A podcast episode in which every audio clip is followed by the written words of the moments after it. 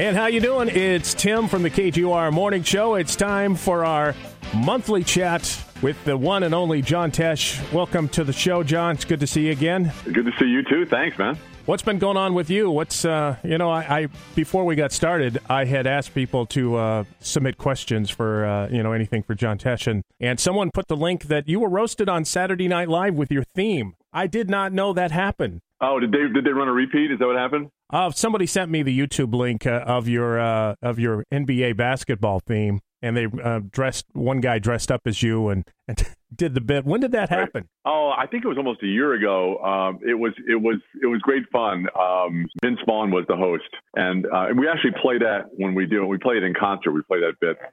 One of the guys pretended to be me, and the other guy pretended to be my brother. I don't have a brother, but they they uh, they were they had written lyrics for the NBA basketball theme, and they were ostensibly trying to sell it to the president of NBC Sports, played by Vince Vaughn. And so uh, it was it was you know ba ba ba ba ba basketball give me give me give me the ball because I'm gonna dunk it and then we do a you probably saw it, Yeah. uh, high five at the end. Yeah, but it's great. Um, you wrote the theme. It obviously wasn't intended to have lyrics. It was just supposed to be the supporting intro to the NBA, and and it's perfect for that. People come up with words to it, and and obviously they did on Saturday Night Live. Yeah, and, the funny thing for me, uh, Tim, is that is that there are people who will always ask me, "Oh, "Are you okay with what they did on Saturday Night Live?" And it's like you don't understand. That's the coolest thing ever to have a song of yours played on Saturday Night Live, or even be spoofed on Of it. I've, I've. I've had that done to me before on Entertainment Tonight, but um, but it's uh, I, I thought it was I thought it was awesome.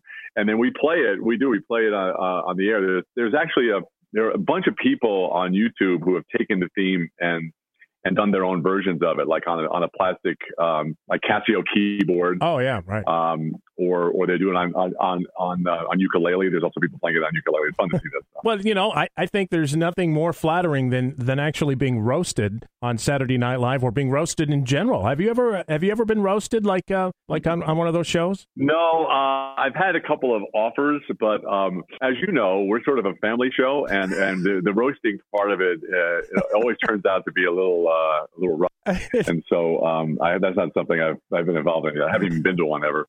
Thanks for listening to my podcast featuring John Tesh, who hosts Intelligence for Your Life Sunday through Friday night from 7 to midnight on Omaha's greatest hits, 99.9 KGOR. If you have any questions for John, drop me an email, tim at kgor.com, and we could feature your question on our next Facebook Live event on facebook.com slash KGOR999.